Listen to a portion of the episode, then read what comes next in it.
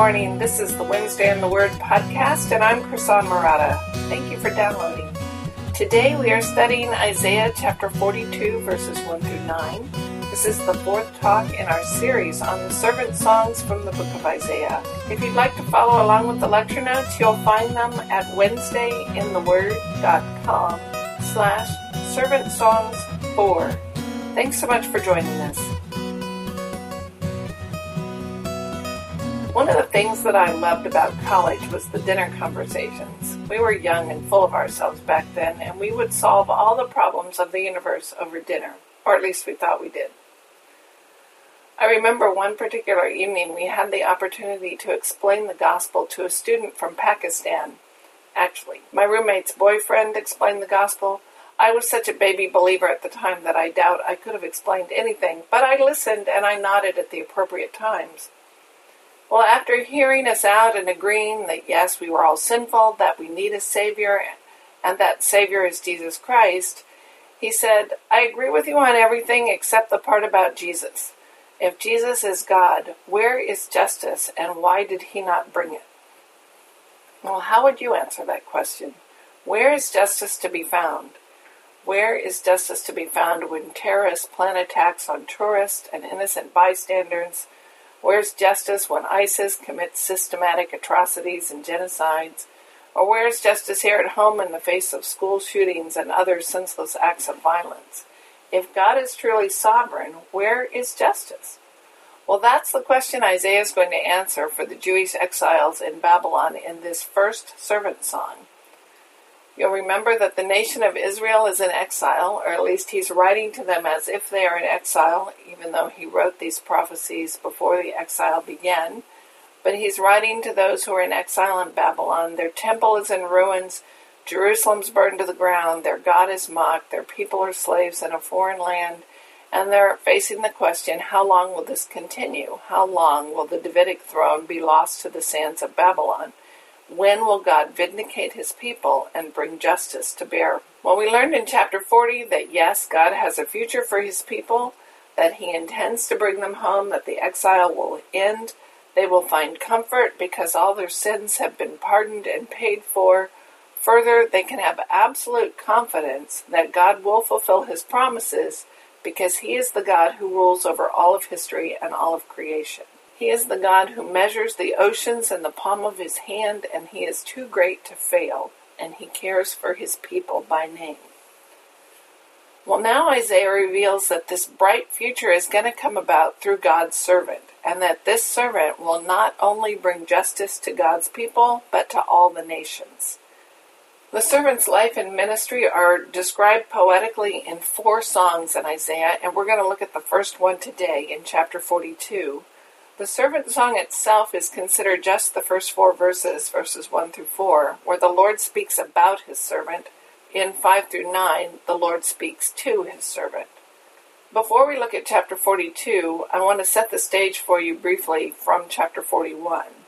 You'll recall that in chapter forty, Isaiah contrasted the glory of the Lord with the glory of their nations, their rulers, and their gods, and he reminded us that human beings and all our efforts and all our kingdoms are fleeting. Even the biggest and strongest empire is like frail grass before God. And as the creator and master of all of history, the word of God will stand forever. His promises are sure. He controls history and can blow away even the most impressive human kingdom with one puff of his breath. Chapter forty-one builds on those same ideas, only in that section he addresses the Gentiles and their gods. Chapter forty-one begins, coastlands, listen to me in silence. And coastlands is generally a reference to the ends of the earth. It's metaphorically used to describe the Gentile word. I think some translations translate it nations. It's the same point, just not as literal.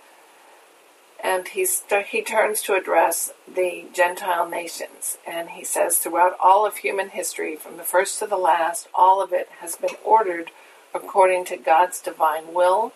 His promises can be trusted because he is the one in control of history. So it's the same themes we saw in chapter forty.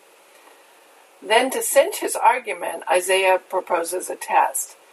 It's not enough to claim that Yahweh is in control of history. All gods can make that claim. Well, how do we know that we can trust the Lord uh, Yahweh's claims. Well, we know we can trust that He is in control of history if He predicts an event and that event happens, that prediction is fulfilled. That would demonstrate that He is in fact in control of history, and that is a test that no idol has ever passed or can pass. So you see in chapter forty-one, this is verses twenty-one and twenty-two, "Set forth your case, says the Lord. Bring your proofs, says the King of Jacob. Let them bring them, and tell us what is to happen. Tell us the former things, what they are, that we may consider them, that we may know their outcome, or declare to us the things to come." So there's the challenge. Tell us what is to happen. The challenge to the idols is, if you are God, as you claim to be, then predict the future. Tell us how history is going to unfold. Or if you can't predict the future, how about something easier? Explain the flow of history. Explain the meaning of past events. Can the idol gods discern the patterns of history and predict where they will lead? Can they foretell the future by understanding the past, or can they predict anything at all? Of course, the idol gods are silent because our God, the God of Abraham, Isaac, and Jacob, is the only one who can predict history. He interprets it, He creates it, He writes it, and He clarifies its meaning. In forty-one twenty-five, he says, "I stirred up one from the north, and he has come, from the rising of the sun. And he shall call upon my name. He shall trample on rulers as on mortar, as the potter treads clay." Now, most scholars understand this to be a reference to the Persian king Cyrus, who will eventually be the one who will conquer Babylon and end the exile of Israel. And Isaiah will later predict Cyrus by name in chapter forty-five.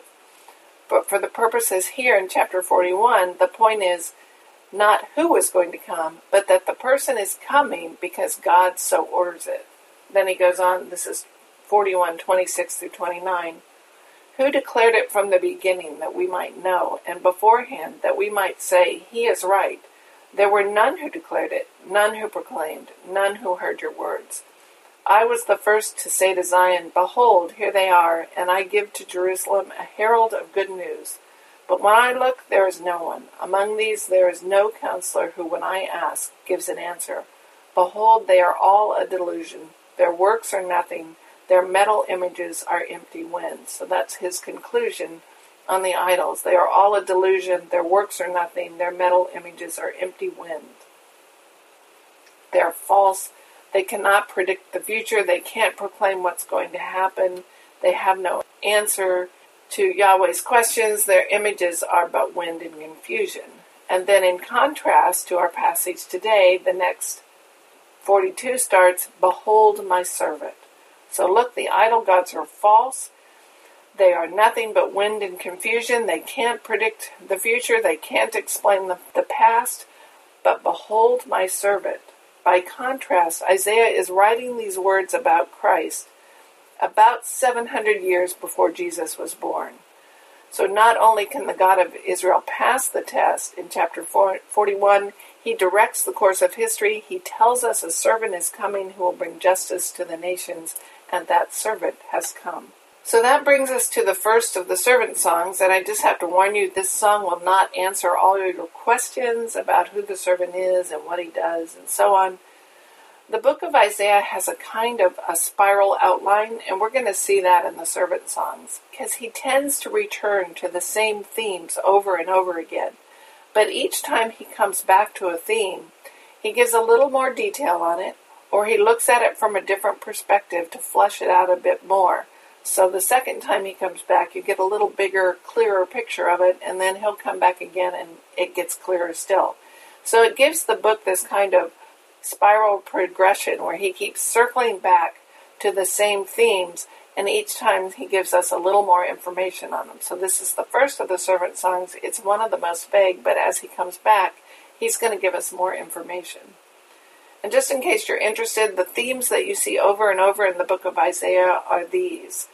The people have forgotten God, and so God is going to come with discipline, first in the form of Assyria and then Babylon. Second, Judah as a nation is going to be humbled but will not be destroyed. So the people have forgotten God. God's going to come in discipline. Judah as a nation is going to be humbled, but she will not be destroyed. Then third, Judah has a glorious future waiting because God's discipline will result in the people returning to God and becoming a truly righteous people. Or I said Judah, but Judah and Israel, God's people. And then he says, therefore, live in accordance with that future. So we're going to see that same kind of spiral progression in the servant song. The first one is short. It's a bit vague. It leaves a lot of questions unanswered. But then he'll come back to it and give us more information. So I'm not sure how much of the song would have been understood by the original audience. For instance, I suspect Isaiah's first listeners would have had no clue who the servant is, and I'm not sure they were supposed to know who the servant is or was at this point, because from their perspective in history, Isaiah's primary concern right at this moment is to tell them what he will accomplish. So for their time and place, what they needed to know was that a servant was coming who would bring justice to the nations. From our standpoint in history, we can ask the further question, well, who is the servant, who was the servant, and how do we know? And we're not going to answer those kinds of questions from chapter forty-two alone. We'll have to look at other passages of Scripture to fill out our understanding. Now, I am firmly convinced that the servant is, in fact, the Messiah, Jesus of Nazareth, and let's start there. How do we know that? Now, I am only going to give you the barest summary of the debate. Whole books have been written on who is the servant and how do we know. PhD dissertations have been written on the question. And that's a rabbit trail we could get lost in. I have to give you the disclaimer that this is the barest scratching of the surface of this debate, but it's just enough to give you the flavor of it.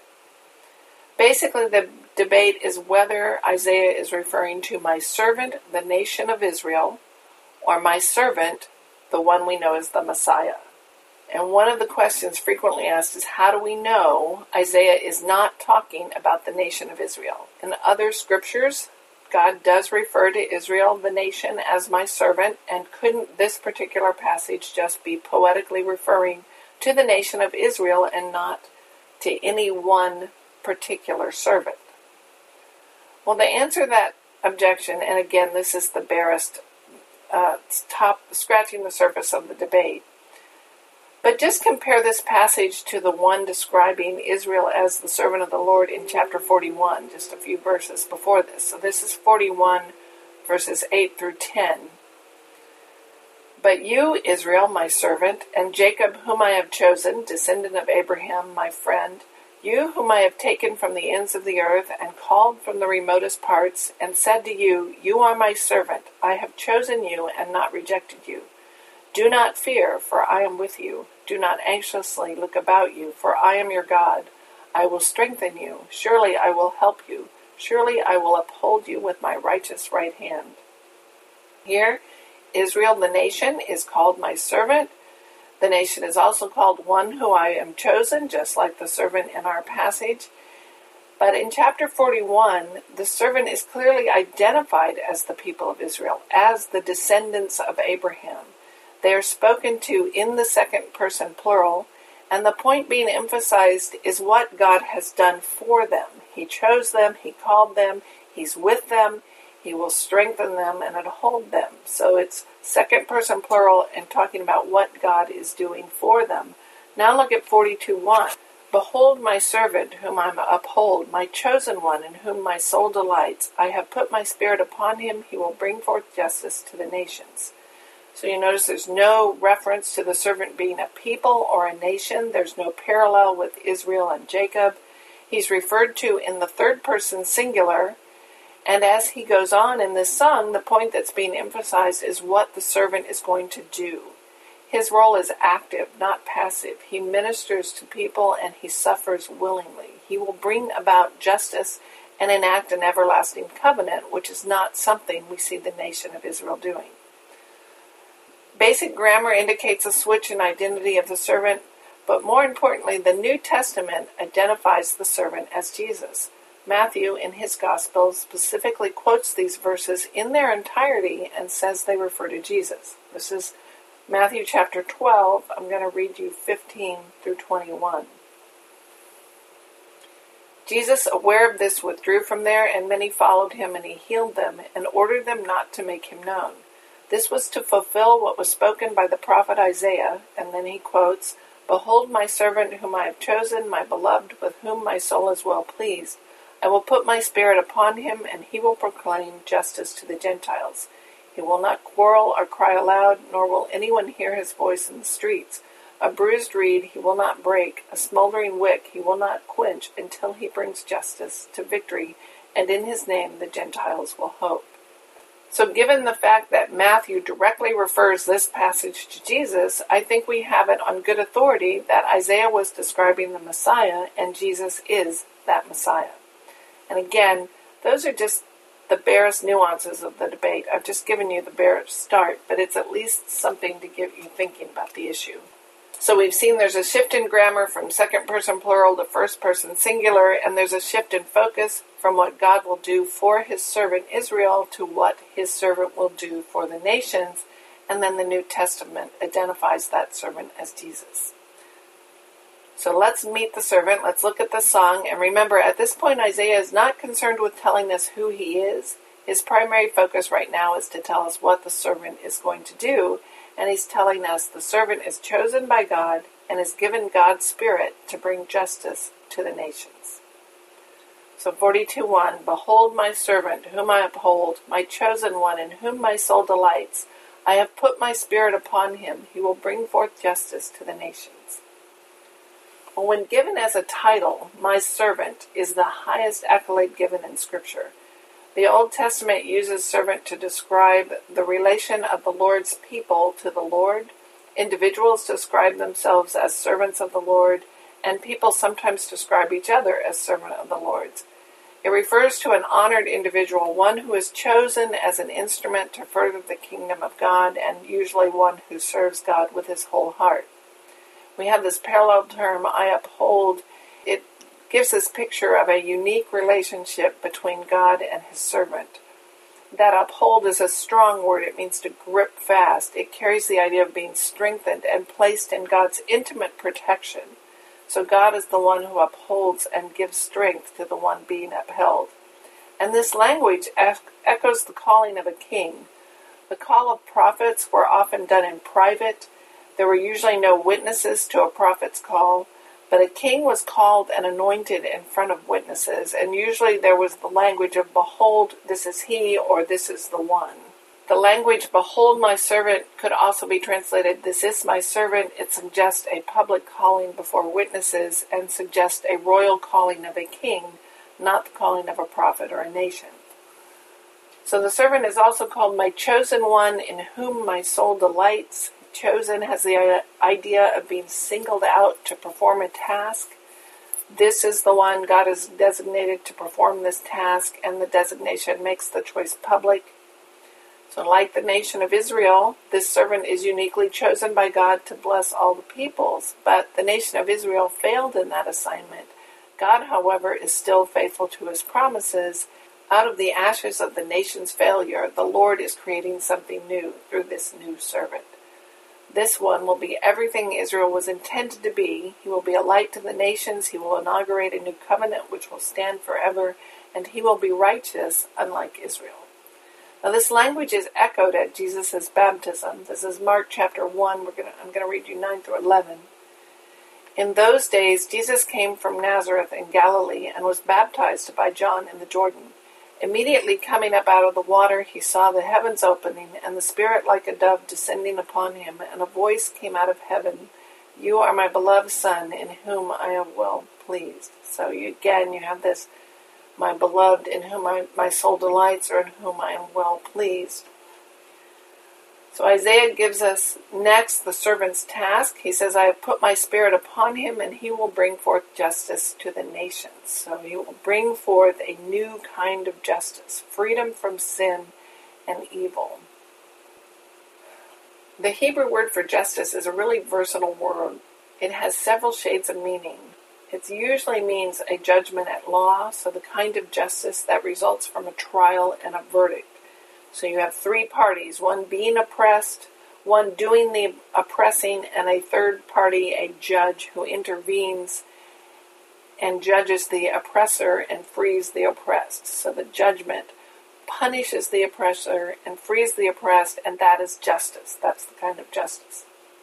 If you read the book of Judges, you'll see this kind of justice over and over again. God repeatedly delivers his people from their oppressors. In that book, you see this cycle where the people turn away from God. God disciplines them, usually through one of their enemies. They cry out to God for relief, and God sends them a judge to deliver them from their enemies. They rejoice, and then they soon forget God, and the cycle begins again. Over and over through Judges, you have to you start asking the question, what good is being accomplished? They're saved from their present circumstances, but since they're not saved from their wicked hearts, they simply rebel all over again, and God has to judge them again. And given the plight of the exiles in Babylon, they probably expected God to destroy this pagan nation. That's probably the kind of justice they were hoping for, the kind from the book of Judges. It's what the zealots were hoping for in the days of Jesus. They were looking for a Messiah who would come and crush Rome. And I suspect the Jewish exiles were looking for that same kind of political freedom. But I think Isaiah has a different kind of justice in mind here. I think he's looking for one of the other shades of meanings of this word, which is the righting of wrongs. Because as we go on, you're going to see, as as we go into the other servant songs, that this is the establishment of a new kingdom, a new order, a just order, a freeing of the oppressed in such a way that the that all the wrongs are right and everything is put back in order. So it's that kind of justice, I think, that Isaiah has in mind. And Isaiah says the servant will bring forth justice. The verb form and the tense of bring forth have this nuance of birthing something new. In the Exodus, God brought the nation of Israel out of Egypt and birthed them as a new nation. Similarly, the servant will bring about a new kind of justice, a deeper and a richer justice, and he will create a new kind of nation. He's birthing something new. Now remember the context of chapter forty-one. In that chapter, Isaiah presents the Lord in a legal setting, examining the idols of the Gentiles and proving them worthless. And the verdict is that the Gentile gods' claim to divinity as worthless is worthless, and Yahweh alone is God. But the Gentiles are still trapped and enslaved to their idols. The justice they truly need is not justice from a nation that might be oppressing them. They need to be freed from the tyranny of worshiping what is only wind and confusion. So chapter forty-one declared the idol gods are false. Now we see in forty-two that the servant is going to bring justice by freeing them from the tyranny of their idols. And of course, the nations of Israel and Judah also worship idols. They mix that in with their worship of Yahweh. So I think he's looking to this righting of the wrongs aspect of justice. God has already shown the idols are false. He's established himself as the one true God. And now the servant is going to right all those wrongs by freeing the nations from their idolatry. Idols are the real oppressors of life. Idols enslave our hearts and our souls. And it's in this context, they probably expect justice by destroying the nation of Babylon. But God's going to do something better and deeper. He's going to judge the idols and free his people from their oppression and invite the Gentile world to participate in that salvation. So the zealots wanted Jesus to destroy Rome, but Rome is too small an enemy. God has something bigger in mind for Jesus to accomplish, for the servant to accomplish. He wants the servant to free the human heart from its slavery to sin and idolatry. There's a story in the Gospels where once a man asked Jesus to arbitrate between him and his brother who was oppressing him, and Jesus replied, "Who appointed me a judge over you?" Now think about that. The man was asking for a typical kind of justice in his dispute with his brother. He wanted his present circumstances resolved, and Jesus tells him, there's a bigger issue here than how to divide your inheritance. Jesus could have divided their inheritance, but it wouldn't solve the problem of their greedy, selfish hearts. No matter how he divided their inheritance, their hearts would still be greedy and unloving. There's a sense in which justice would not have been done while their hearts are still slaves to sin. And I think that's what's behind Jesus' question. He's not here to settle material disputes. He's come to solve the basic fundamental problem of humanity, which is slavery to sin. That's the kind of justice the servant is going to accomplish. The text also says, I have put my spirit upon him. The servant has the full measure of God's spirit, which is pretty astounding to think about. In Numbers eleven, Moses complains to the Lord that the burden of guiding the people is too heavy for him alone.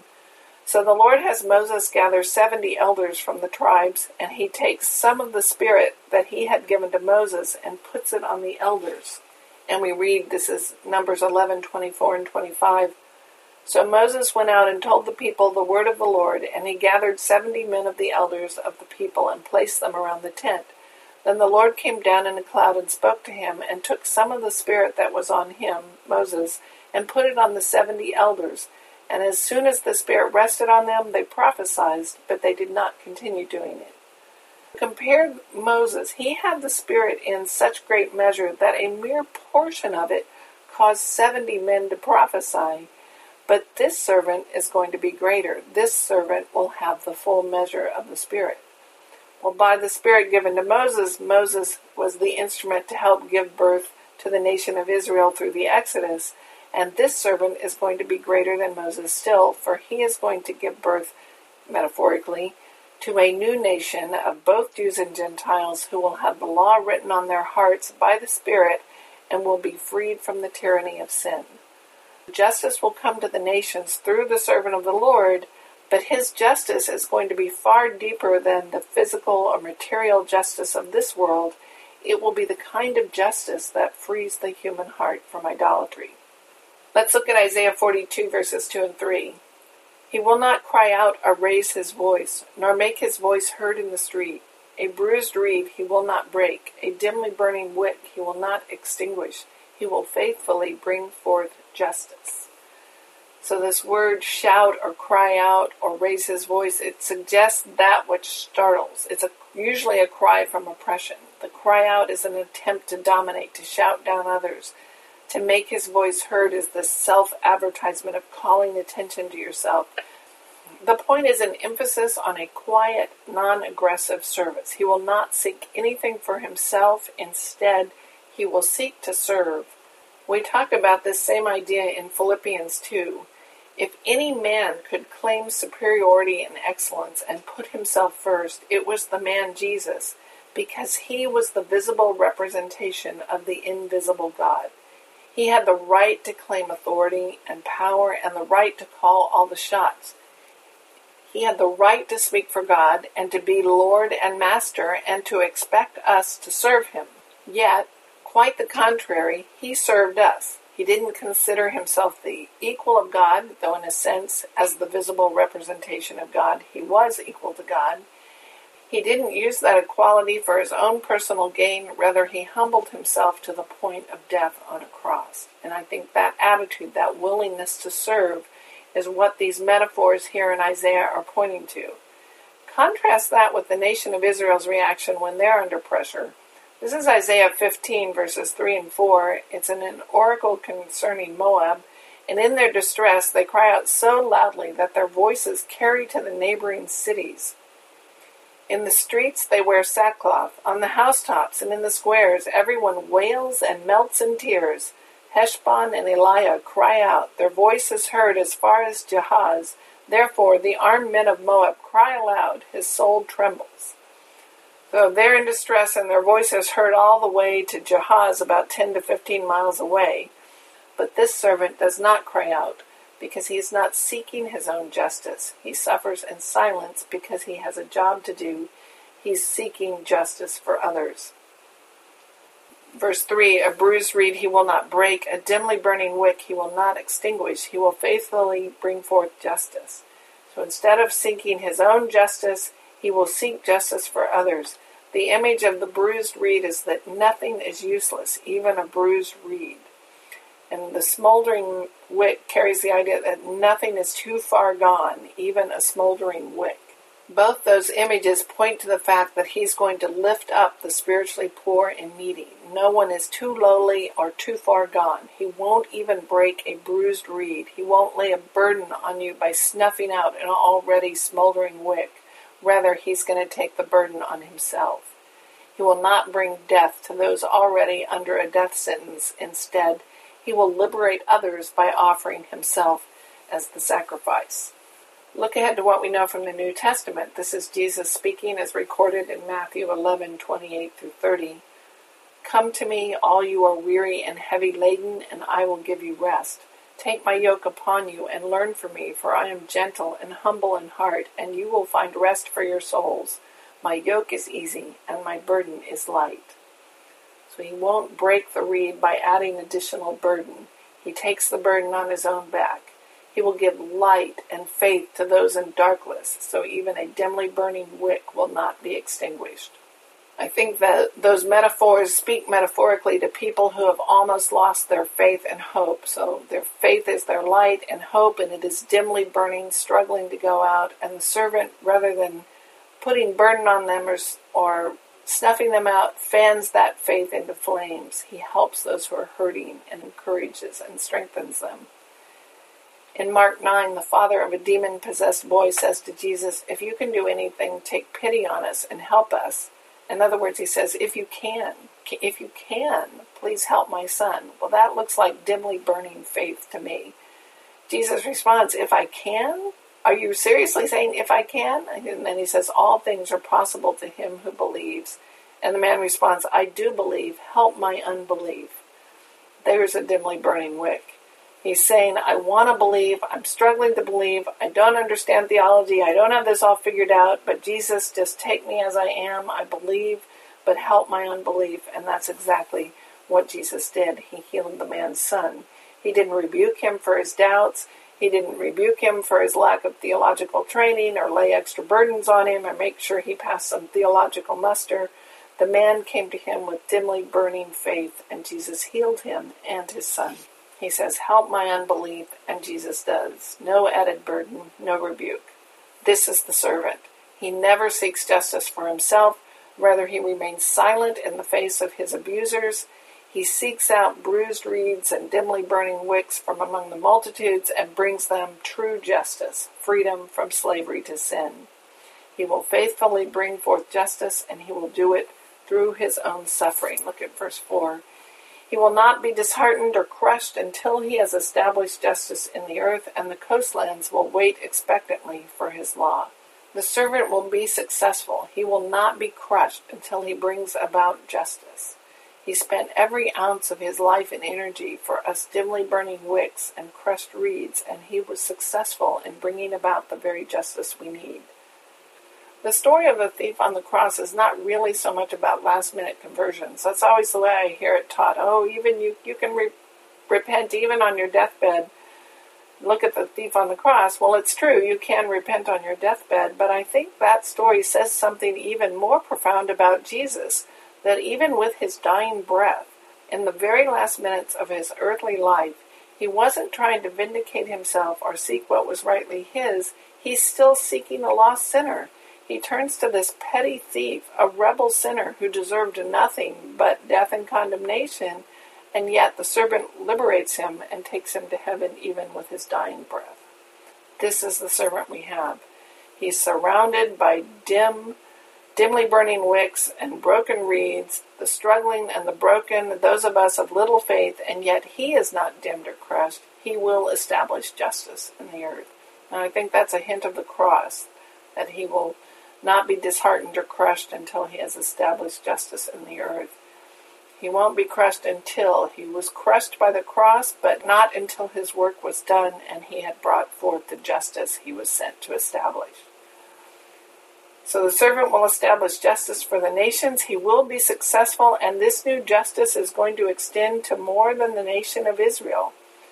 It will extend to the nations. forty-one two, he says he will bring forth justice to the nations. In three, he will faithfully bring forth justice, and in four, the coastlands wait expectantly for his instructions. And again, the coastlands is a reference to the farthest, remotest nations. The faithfully in forty-two three literally means according to the truth. In Hebrew, I think truth and faithfulness are very closely related ideas because truth stands forever. And I think this text is alluding to the everlasting covenant which Jesus will establish. There will never be a need for another sacrifice because what Jesus did at the deepest level was complete. It's done, over, and finished. And as we'll see as we go into the songs, he They actually used the covenant language. So finally, it's long awaited. The coastlands will wait expectantly for his instructions. Coastlands and islands were used to indicate the remote places of the earth from Israel's standpoint. The idea here is that there's this deep spiritual hunger among the nations. The Gentiles are also longing to be freed. They're waiting for the servant's instructions, not law and burden, but they hunger for spiritual freedom, not political freedom. They're looking to be delivered and to be healed of their sins. So to summarize, the servant is given by God himself as the one who will bring universal justice to the nations. So the kind of justice that frees us Come from sin and the tyranny of sin. God fully equips the servant by giving him his spirit. The servant responds not by seeking his own justice, but by seeking justice for others. In this process, he suffers, but the oppression does not hinder his success. Instead, God uses that suffering to bring about perfect justice, a universal, everlasting justice that can be found nowhere else. Now God speaks to his servant. So in the first four verses, he was speaking about his servant. Now he turns and directly addresses him. This is Isaiah forty-two five. Thus says God the Lord, who created the heavens and stretched them out, who spread out the earth and its offspring, who gives breath to the people on it and spirit to those who walk on it. Again, Isaiah confirms this is the God of Israel. He's the one true God. He alone created heavens and earth and everything in it. He alone controls history and the universe and directs everything that lives on the earth. Then he goes on in six and seven, I am the Lord, I have called you in righteousness. I will also hold you by the hand and watch over you. I will appoint you as a covenant to the people, as a light to the nations, to open blind eyes, to bring out prisoners from the dungeon and those who dwell in darkness from the prison. I think the idea there in forty-two six is, I have called you in the service of righteousness. I have called you to bring about righteousness, returning to this theme of bringing justice to all the nations. And notice here he brings in the covenant language of, I'm going to appoint you as a covenant to the people, as a light to the nations, and we get all this healing. Open blind eyes, bring out the prisoners, and bring those out who dwell in darkness. And that's where I've been pulling this idea of the kind of justice he is bringing is the kind that will free us completely from sin. Because of all the parallels, I think the people, the nations, the blind, the prisoners, those who dwell in darkness are all the same people. He's going to fix what is wrong and redeem his people. He says, I will appoint you as a covenant to the people, as a light to the nations. That's a theme he's going to pick up again. God is going to establish a new covenant through the servant, and this one will be very different than the old covenant, because this time it will work. Because of the work of the servant, God will pour out his spirit on all people and write the law in their hearts and free them from the tyranny of sin. I think that's what is behind the metaphors of opening blind eyes, bringing out the prisoners, and freeing those who dwell in darkness. Through this new covenant brought about by the servant, God will establish justice in the sense of righting all the wrongs and setting his people free from sin. He is going to fix what is wrong and redeem his people. Then in eight and nine, I am the Lord, that is my name, and I will not give my glory to another, nor my praise to graven images. Behold, the former things have come to pass. Now I declare new things. Before they spring forth, I proclaim them to you. So he returns to this theme of how idols are worthless. They cannot control history or predict history or explain the history. Only God can do that. All the glory belongs to God and God alone. Graven images deserve no praise. So God is the one who is doing this new thing through the servant, and he alone is worthy of praise. So the challenge he set up in forty-one, he is now answered, and he says, behold my servant. He predicts what the servant is going to do, and then he comes back around and says, see, I have proclaimed these to you. These will happen. The idols are worthless. My glory doesn't belong on any of them. They can't share any of my praise. I am doing this new thing through the servant. It is going to come about. So God declared the former things, and they came to pass. All his previous prophecies have proven true. Now he's declaring this new prophecy about this new covenant, and it too will come to pass. One day the exiles will look back and see that God freed them from Babylon through the Persian king Cyrus. They will see that Isaiah predicts Cyrus by name, but as Isaiah writes this, it's in their future, but one day it will be the former thing that has come to pass. The prophecy of the servant would be in their future too, but it is in our past. We can look back and say, God did it. His word is true and sure. The servant Isaiah predicted hundreds of years ago has come into the world and accomplished the task that God set out for him. We need only trust and wait for the rest of his promises to be fulfilled.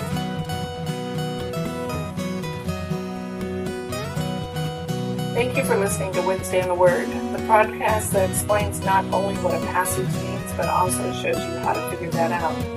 If you've been blessed by this podcast, please do me a favor and take two minutes and leave a rating or a review on Apple Podcasts. Reviews really do help more people find the podcast, and I would really appreciate it. Our theme music is graciously provided by Reggie Coates of heartfelt music dot org. I'm Chrisanne Murata, and you can hear more or listen to previous episodes on wednesday in the word dot com.